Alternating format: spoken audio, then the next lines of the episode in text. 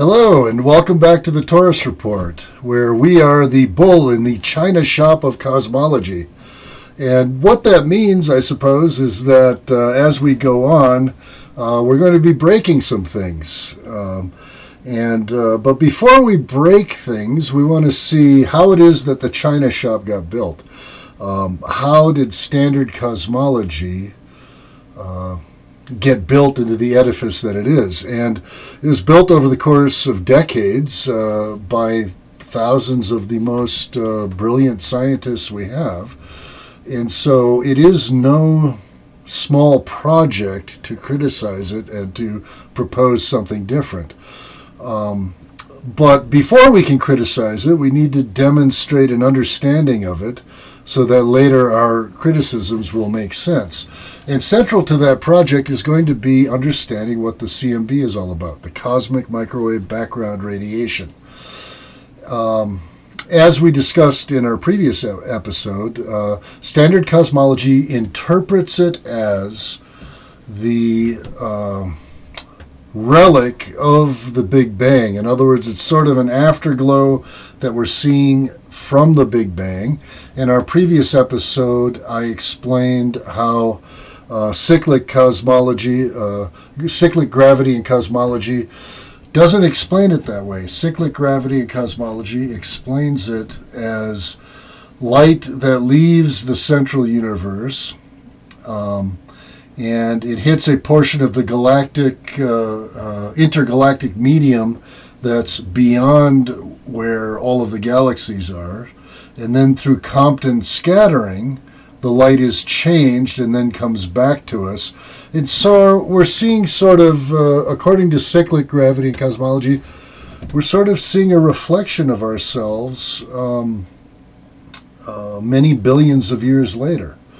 And so that's those are two very different interpretations of uh, what the CMB represents.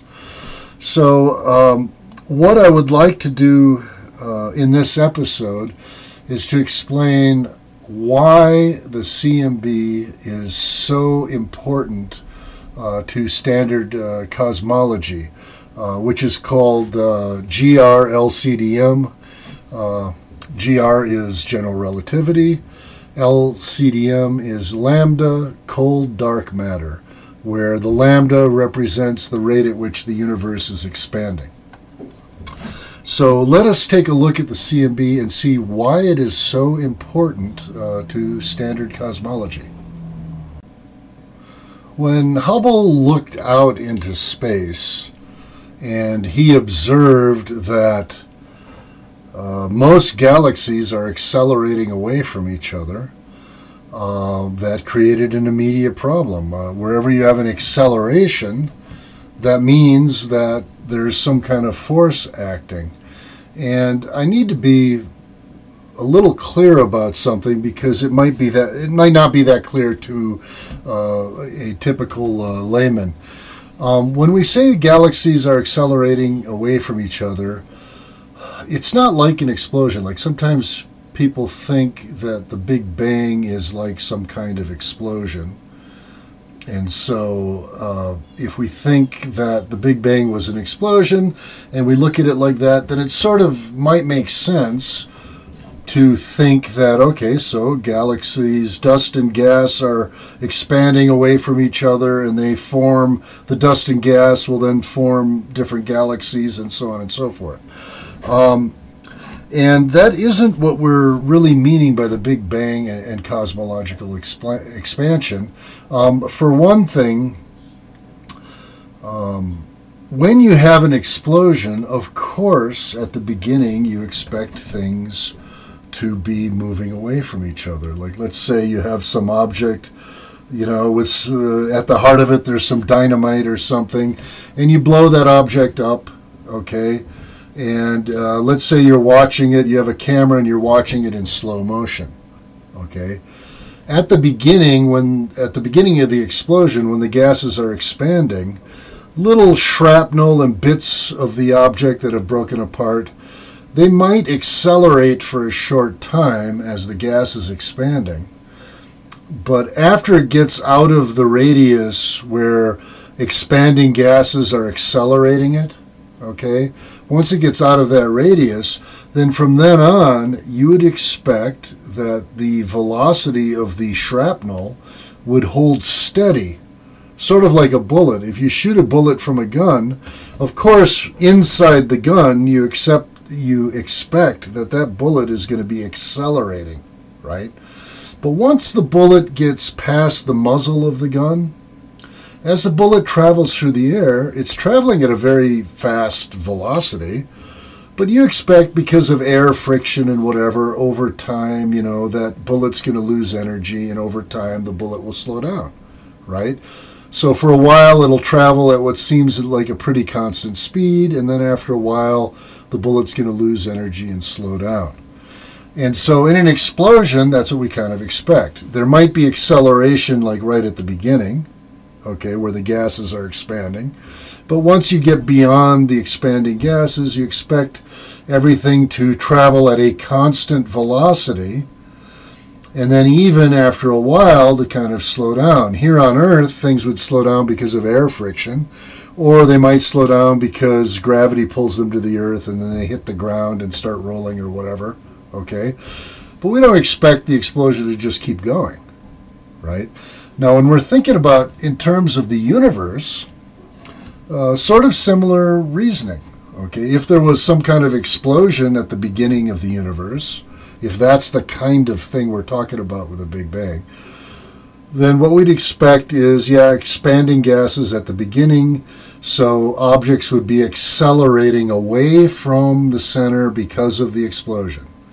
But once they get beyond a certain radius, we'd expect them to travel at more of a steady velocity, right? steady velocity, and then after a while, they're going to slow down because of gravity, right? So we would expect as we look out in the universe and we see, it would not be too surprising, what was not that surprising, if you're believing a Big Bang cosmology, it was not that surprising that we saw galaxies moving away from each other. Because if you're thinking like Big Bang, Okay, so it's an explosion and they're moving away from each other. That's not that surprising, okay, if you saw that. But that isn't what we saw. What we saw instead is that the galaxies are not just moving away from each other, but they're accelerating. Okay, now that is weird. That's a weird thing to see. It's sort of like if you saw some kind of explosion and you put it in slow motion. So here's the explosion, then things are moving away from each other. Then it gets out to here, and then suddenly the things, instead of slowing down because of air friction, they start accelerating. Okay, and they're moving at an even faster rate. So they're not just moving away from each other, they're moving away and accelerating faster. So that is what that is that is unexpected. Okay, so that's weird. Now, standard cosmology will deal with that issue uh, by appealing to uh, Einstein's uh, stretching of space. His general relativity posits that space can be deformed and stretched. And so instead of treating the Big Bang as some kind of explosion, uh, standard theory states that space itself is expanding. And so the reason why galaxies seem to be accelerating away from each other is that space itself is expanding. Okay? And so um, uh, that is uh, uh, one thing that um, uh, when Hubble saw that motion, that kind of motion had to be explained. Okay?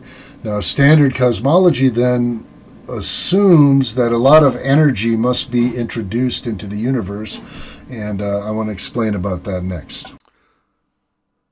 So here I've drawn a cliff with a rock at the top, and you can imagine if you, you know, if this rock falls off the cliff, um, it's going to have a certain impact. Uh, how big the impact is sort of depends how high the cliff is. If we're going to ignore air resistance, so let's pretend there's no air resistance, like this cliff is on the moon or something, right? So that means the higher the cliff is, the greater the impact's going to be. And this is gravitational potential energy. As something gets higher and higher, of course, you're kind of storing more and more energy, however high it is. You know, uh, it's the same principle if you have, uh, you know, some river going downhill and you have some sort of like uh, water wheel there, uh, you know, like a, uh, a water wheel uh, to grind wheat or whatever, or a dam generating hydroelectricity. Um, the point is, when stuff runs downhill, uh, you can harness that energy, and that is gravitational potential energy. Now, it's the same sort of thing if you're talking about if you're talking about uh, galaxies moving away from each other. Okay, now normally because of gravity, like let's say I have two get galaxies, uh, spiral galaxies, they're close to each other, right? Now gravity would attract them. If you move them farther away from each other, right, that takes energy to do that. It takes energy to force two things that are gravitationally attracted to each other, it takes energy to force them farther away. And the further away you force them from each other, the more gravitational potential energy there is. It's sort of like uh, with our cliff and rock example. If I take the rock uh, uh, and move it up to this small cliff, right, that takes energy against gravity to put that rock up there. Now, if I go even further up an even higher cliff, it takes more energy. So, the further away that this rock is from the surface, the more gravitational energy is being stored. And likewise, and that applies for any objects that are moved away from each other, right?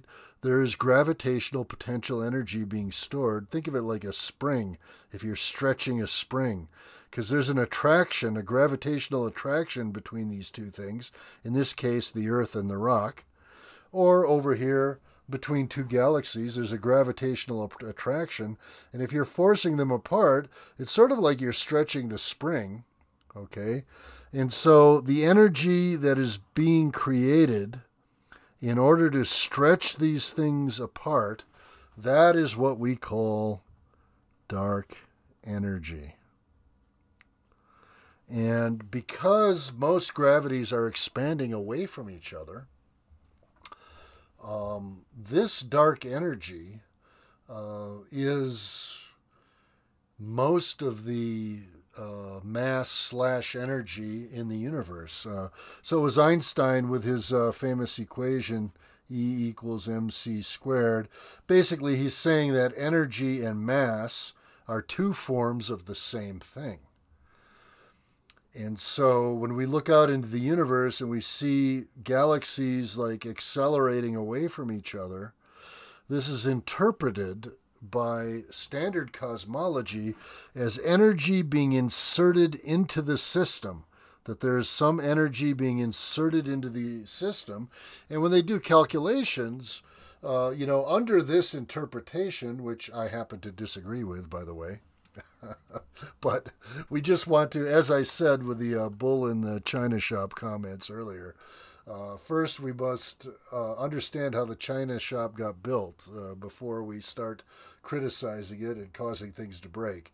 But in any case, uh, so standard cosmology interprets this as a constant stream of some form of energy being inserted into the universe and that is what they're calling dark energy. And it is necessary because if these things have gravitational attraction, you need energy to accelerate them away from each other. And uh, I promise we will get to what this all means uh, as far as the CMB uh, and why the CMB is important. We will be getting to that. There's another thing that astrophysicists saw uh, looking out into the universe, something uh, uh, also very unusual, hard to explain. Uh, we just talked about how it's hard to explain why galaxies would be accelerating away from each other. Uh, but there's another thing they saw. So if you have some spiral galaxy here, okay, where, and I'm going to try and Uh, so there's our spiral galaxy, a little schematic of a spiral galaxy. When they looked at uh, uh, various galaxies uh, looking out into the universe, and they looked at stars on the edges of galaxies, they found that those stars were moving too fast in their rotation around uh, the center of the galaxy. And this is the case for uh, nearly all galaxies that we observed. These stars are moving too fast. And what do I mean by too fast? What I mean is that um, moving at that speed, they should not be held in orbit the gravitational force of the central galaxy should not be strong enough to hold these stars in their orbit. Instead, at that speed, those stars should be flying off into space on a tangent. And they're not. Now, how do they know that the central galaxy is not uh, strong enough? How do they know that? Uh, because we have ways of uh, detecting uh, dust and gas. Um, and uh, I will talk a little bit more about that right now. Because ordinary dust and gas, even if it's transparent, it refracts light. In other words, light traveling through it bends. So even if we have transparent dust or gas, or dust that's out there kind of in the dark, or uh, anything like that, we would have various ways of detecting that. And so sometimes when people hear the phrase dark matter, and I'm sort of switching subjects now. Uh, a few minutes ago, I was talking about dark energy, and I explained that dark energy is the energy that we assume to be injected into the universe in order to allow galaxies to be accelerating away from each other. The energy that must be injected into the universe in order to accomplish that, that's what we're calling dark energy. Now, I'm switching gears to talk about dark matter in the context of galactic rotation. So, as I said, some stars on the edges of galaxies, they're moving too fast.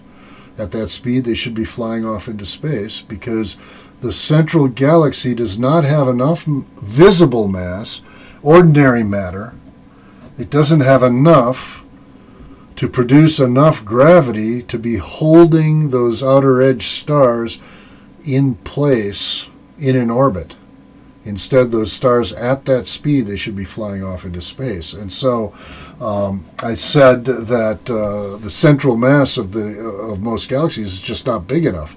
And how do we know that? Uh, people might ask, well, could there be like some, a lot of transparent gas, or maybe there's dark dust, or, you know, various other things that we can't detect in the sense of ordinary matter that we cannot detect? Um, and the answer is no. We have ways of detecting all types of ordinary matter, even ordinary matter that's transparent, like a transparent gas. We have ways of detecting that because it would produce some sort of refraction, even if it's transparent. So when we use the phrase dark matter, we are not talking about ordinary matter as we understand it. Uh, that we just are unable to see. That's not at all what we're talking about. Uh, when the phrase dark matter is used, it means a special type of matter which we have never experienced and we have never detected. It is matter that has mass but does not interact with light at all. It does not interact electromagnetically. And all matter that we know of does do that. Okay, so this would be a new type of matter, uh, as I said, which we've never detected and are uh, uh, unable to detect any, but which standard cosmology assumes is at the center of most galaxies because we need more mass uh, uh, in a galaxy to be able to produce the gravity to explain why the stars can stay in orbit at that speed. For example, our own Milky Way galaxy, um, standard co- cosmologists uh, uh, who reason according to standard theory uh, would say that our galaxy must have about 90% dark matter, even though we can't detect it, because the stars at the edge of our galaxy are moving that fast. It would require that 90% of the mass of our galaxy is not detectable. Okay? And that is the type of matter when we use the phrase dark matter. Um, and now that I've, I've sort of done this long digression, sort of explaining um, various accelerations that we see out into the out in the universe um, that are difficult to explain, mysterious to explain. There's some mystery about them, uh, and uh, standard cosmology comes up with dark energy and dark matter to deal with those things. And now it is time to finally explain, like, what does all this have to do uh, with the CMB? Now, what does uh, what does all of this have to do with the CMB? Now we're ready to finally kind of take a look at that. Okay, so let's look at the cosmic microwave background radiation. We'll type that into Google here.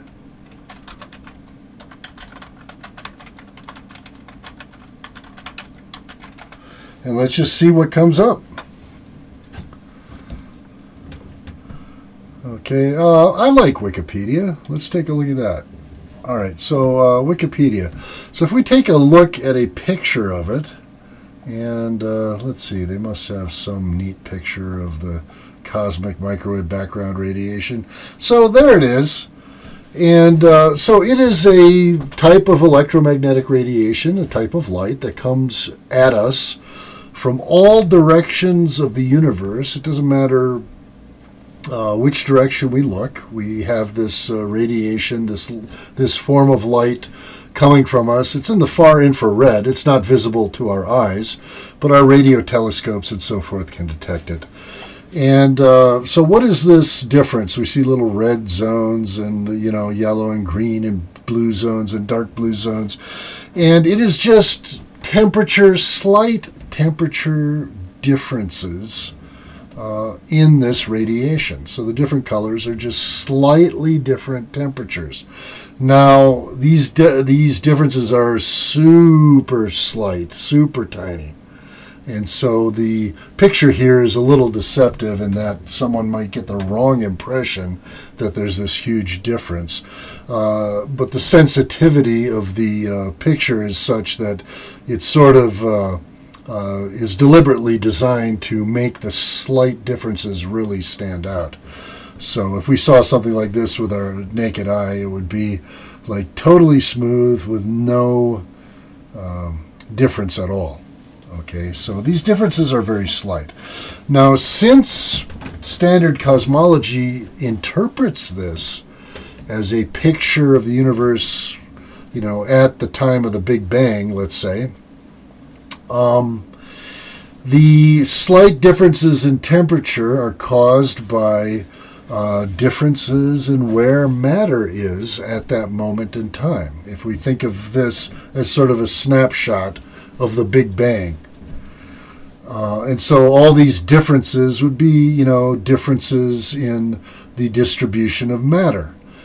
And so um, over time, this is sort of looking back in the past.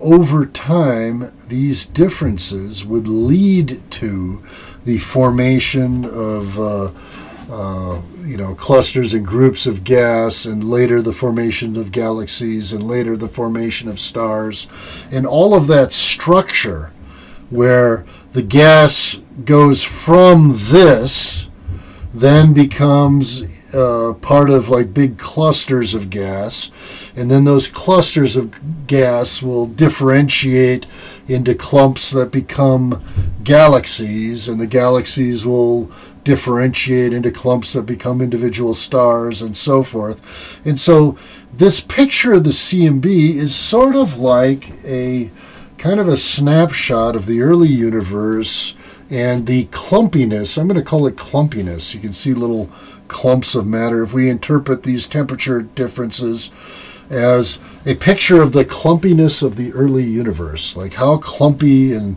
uh, how was the matter kind of like uh, unevenly distributed in the early universe? So it's a picture of the clumpiness of the early universe. Um, and we want to see how is that going to later develop into galaxies. And as I said, in cyclic uh, gravity and cosmology, we don't quite interpret it that way. Um, there's a sort of similarity in that both theories agree that we're seeing a picture of uh, the universe uh, way back in time, okay? But cyclic gravity and cosmology uh, would say that uh, this, that the universe over time gently expands and contracts. And so, yes, this may be a picture of when we were somewhat closer together. Uh, and it is a picture of uh, clumpiness of the universe in the past, but it is not a Big Bang, in that even in this far distant time, you had galaxies, you had star systems, you had galactic clusters, you had all this structure, and it would be true that in that uh, time, uh, we might be seeing a phase of it when things were a lot closer together. That might be true. Um, but it is not a picture of the Big Bang. Whereas standard cosmology, while agreeing with CGC, cyclic gravity and cosmology, while agreeing with CGC that this is a picture of things from the past, in standard cosmology, it is that portion of the past called the Big Bang. So, uh, for standard cosmology, that picture, of the CMB, uh, as I said, it represents the uh, sort of clumpiness of the universe right at the Big Bang. And what we're seeing in the CMB is the afterglow of the Big Bang. Now, a fancy name for that sort of clumpiness, or the way matter was sort of distributed back then, is called uh, anisotropies of the CMB. And there is a very formal mathematical way of describing the degree of clumpiness, uh, and that is called the power spectrum. And uh, the, the power spectrum of the CMB is uh, something that is often referred to by standard cosmologists um, when criticizing any other proposed theory. They always tend to refer back to this power spectrum of the CMB and claim that uh, any other proposed theory other than GRLCDM, any other proposed theory can't explain that power spectrum, whereas GRLCDM can. Uh, and therefore, they, I feel that they are prematurely dismissive of any other idea. And so I would like to take a look at this power spectrum uh, and uh, explain a little bit about it and explain uh, the response that I give to it uh, uh, from the perspective of CGC. So, the power spectrum of the CMB is about clumps. And uh, let's say you take a picture of this paper, and you know, we got clumps of stuff that are this big. Okay, and we count all of the clumps that are this big and let's say i get a uh, uh, like there are seven clumps that are this big. What are these like an inch? Let's say they're about three quarters of an inch. So let's say i've got seven clumps or however many this is like 10 12 clumps. So like 12 clumps that are three quarter inch right then I pick a different size of clumps. Like, let's say I do some different size. Like, let's say I want to talk about two inch clumps of matter.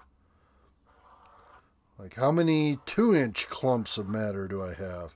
And let's suppose I've got uh, five clumps that are two inch clumps. Okay, and we can just keep going on and on. Let's suppose I want like five inch clumps. So those are really big clumps. And I'd say I've got, hey, two clumps that are like five inch in diameter. Okay? And so the power spectrum really is about that. It's just uh, counting clumps of different sizes. That's what it is. So now going back to our Wikipedia article, I can scroll up a little bit and show you a graph of a power spectrum. They have that here. Let's click on this. Okay.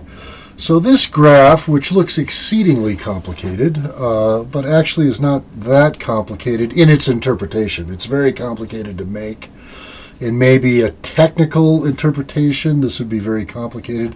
But a rough, kind of overly simplified explanation is actually not that complicated, okay? So basically, uh, on the left of this graph, like say you take a picture of the CMB, just like I was talking about taking a picture of my paper a few minutes ago. Um, on the left, uh, on this uh, horizontal axis here, Okay, you can think of it as the size of the clumps, where the left hand side is really big clumps, like in my example that I used, you know, five inch diameter clumps. So the left side is like really big clumps, and then at the right side is very small clumps. So if we're looking uh, uh, back at our CMB here, okay, so like let's say we've got a big clump of matter over here, uh, we've got like another big clump here. We've got like another big clump there. Those would be like the big clumps I'm talking about. Okay, whereas if I look at one little spot right here, this would be like a small clump of stuff. And so the power spectrum is really kind of measuring clumpiness, is a sort of an oversimplified way of uh, interpreting it. Uh, let's see, where is my, there it is. Okay, there it is. All right. So, anyways, this power spectrum shows a peak right here, and that means that clumps of this size right here, there's a lot of them. So on the vertical axis, it's sort of like a count of how many clumps that size do you have. Okay? And then down in here, we don't have so many of this size, but then we've got another peak here and we've got another peak here, and we've got another peak here, and so forth. So we have clumps of various sizes, and how often do they occur? And we see that there are there's definitely a pattern here, in that certain sizes of clumps are more common than other sizes. And so we're assuming that certain clumps would uh, create uh, galaxy clusters. Uh, other clumps would create galaxies. And if we go really far down uh, to microscopic ones, we'd get like individual suns and so forth and so on. And so that is the power spectrum of the CMB that everybody's often talking about if they want to shoot down uh, other proposals or other theories. Now, uh, the uh, next uh, uh portion, I'm going to go into explaining why is this uh, presenting like a big challenge to any sort of modified gravity approach. Why, you know, why does this cause a problem for modified gravity? Now to explain finally what all this has to do with modeling why the CMB and responding to interpretation of the CMB, why that is so important. Uh, you know, if one is going to propose a different theory of gravity and uh, claim that that is what the universe operates on. So, um, what theorists do, uh, standard cosmologists do, is they say, okay, here you have a picture of the Big Bang, and we are going to assume that the anisotropies of the CMB, which is looking at the CMB, if we assume it's the afterglow of the Big Bang, then the clumpiness of the CMB, uh, if we build computer models that fast forward that over time, then our computer models should be able to predict the clumpiness of visible galaxy distribution right now. In other words, the distribution of matter in our present universe, if you have the operation of physical laws correct, if you've got that correct, then you should be able to predict from the clumpiness of the CMB, you should be able to com- predict the clumpiness from our uh, the clumpiness in our present universe when you look at galaxies now. So to illustrate what I mean, I want to show you an animation I found at the University of Chicago by Dr. Hu that he has publicly available on the internet. Um, and so I want to show you that to kind of illustrate what I mean here. And I will share this link as I've uh, stated before. I'll share all the links uh, um, in the um, comments, uh, uh the YouTube comments of my YouTube videos. Uh, you'll also be able to get to them by uh, clicking on the link at taurusreport.com. So here we have basically uh, on this site what you can do is adjust is see what happens if you uh, and baryons is ordinary matter by the way. So if you change the percentage of ordinary matter baryonic matter for cosmologists baryonic matter means ordinary matter. Basically it means not dark matter okay? Then computer models would then predict what the what the power spectrum of the CMB would look like. Okay, now as I stated earlier, uh, the power spectrum, the way it looks in actuality right now, is this. This is what we observe on the, the CMB right now, the power spectrum of the CMB. And what would that power spectrum look, according to computer modelings, if we change, if we play around with the percentage of ordinary matter in the universe? Okay? And so the percentage of uh, ordinary matter in the universe, uh, uh, dark matter versus ordinary matter, right? Then here is if we play around with total matter, okay, dark and total, uh, and uh, ordinary matter. Okay, now here is if we play around with dark energy. Right? So this is playing around with the expansion rate.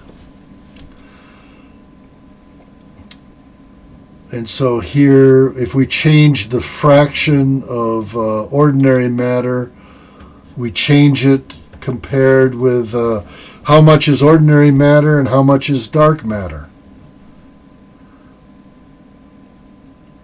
Okay, so as you play with these diff- different things, then the power spectrum that you would see based on modeling the universe, like uh, uh, basically modeling the development of universe over time, and then sort of projecting backward and predicting what is the power spectrum you'd see uh, if the universal laws and the ingredients of the universe, like how much dark matter, how much dark energy, how much, you know, how things would change over time, the power spectrum would look different. Okay, the power spectrum would look different. And so uh, that is the idea. Um, so just to recap that, okay. So uh, cosmologists would make a model uh, based on the present clumpiness of matter, the present distribution of matter in the universe right now as we see it.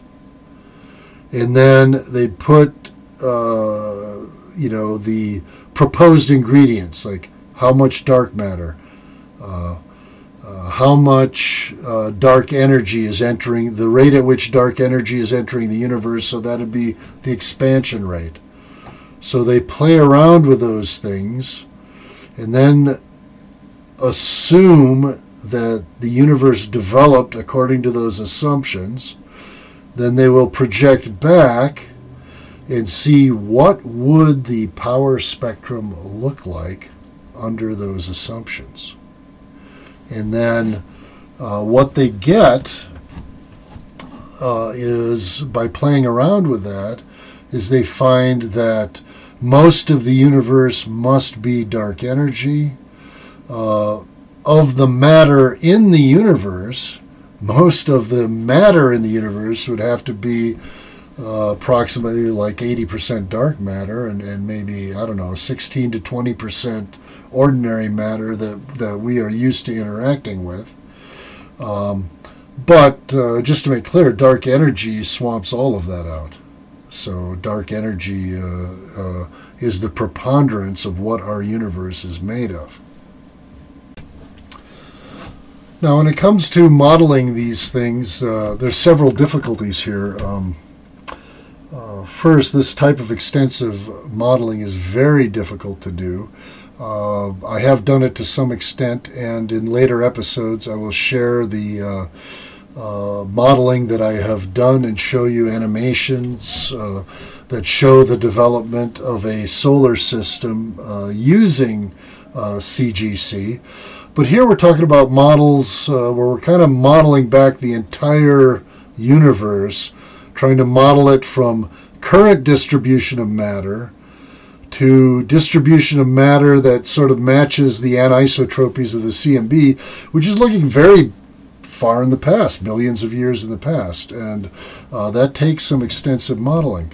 So, is there anything out there uh, that demonstrates that a model uh, similar to CGC might result in, if you uh, if you extrapolate it back, might result in uh, seeing the clumpiness that we see in the CMB. Is there something uh, that exists like that? And there is. Now, there's a, uh, another difficulty in that, again, there's a disagreement between standard cosmology and CGC about what we're looking at when we see the CMB. Standard cosmology says that's the afterglow of the Big Bang. CGC says well, no, it is looking at our universe far in the past where the universe may have been smaller, okay, but not so compressed as to be able to be referred to as something like the Big Bang, uh, just somewhat compressed. And so it's kind of a reflection where light has traveled out to the intergalactic medium. Uh, uh, undergone Compton scattering and has traveled back to us. And so while standard cosmology and CGC both agree that we're kind of seeing our universe billions of years in the past, they're still very much in disagreement about uh, what we're looking at. But the point is, they both agree that it is light coming to us from the distant path. And so I'm going to give a little bit of a spoiler here. I'm going to conclude with this, a little bit of a spoiler. Uh, this paper by Pardo, and I will put the uh, uh, Pardo and his colleagues. I'm sorry to those I'm not mentioning, but uh, for brevity, I'm just going to mention uh, Pardo and his uh, this paper, What is the Price of Abandoning Dark Matter? Cosmological Constraints on Alternative Gravity Theories. Now, what Pardo and Spergel uh, attempted here is to say, okay, let's assume modify gravity. And they're being a little. Um, they are arguing in favor of standard cosmology. Basically, what they're trying to show is how absurd of a gravity law you would have to get if you assume modified gravity and you and you assumed that the CMB is a snapshot of the universe in the past, uh, still assuming Big Bang. So I'm not totally sure how um, uh, perfect this is going to be, but let's take a look at it. So, and I will include this link as I said. So if we look at uh, Pardo's paper and, and just kind of skim through it, uh, we end up with this diagram here, which basically is a gravity force law that looks just like the type of law you get with CGC. And uh, Pardo and his colleagues are saying the way you would get such clumpiness in the power spectrum of the CMB, the way you could get it is if you had a gravitational force law that had sometimes positive values, sometimes negative values. And here, a negative gravity means repulsive gravity. Okay? Uh, so, what uh, Pardo and his colleagues are saying is that you would have to have gravity that's sometimes uh, uh, uh repulsive.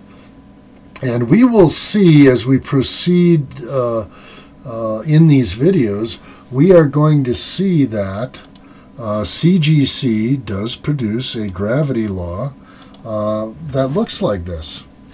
Okay, uh, CGC does claim that the expansion we see when we look out into the universe uh, is caused by repulsive gravity, and there are circumstances and contexts under which gravity is repulsive, and we can see it uh, immediately in the fact that most galaxies are accelerating away from each other.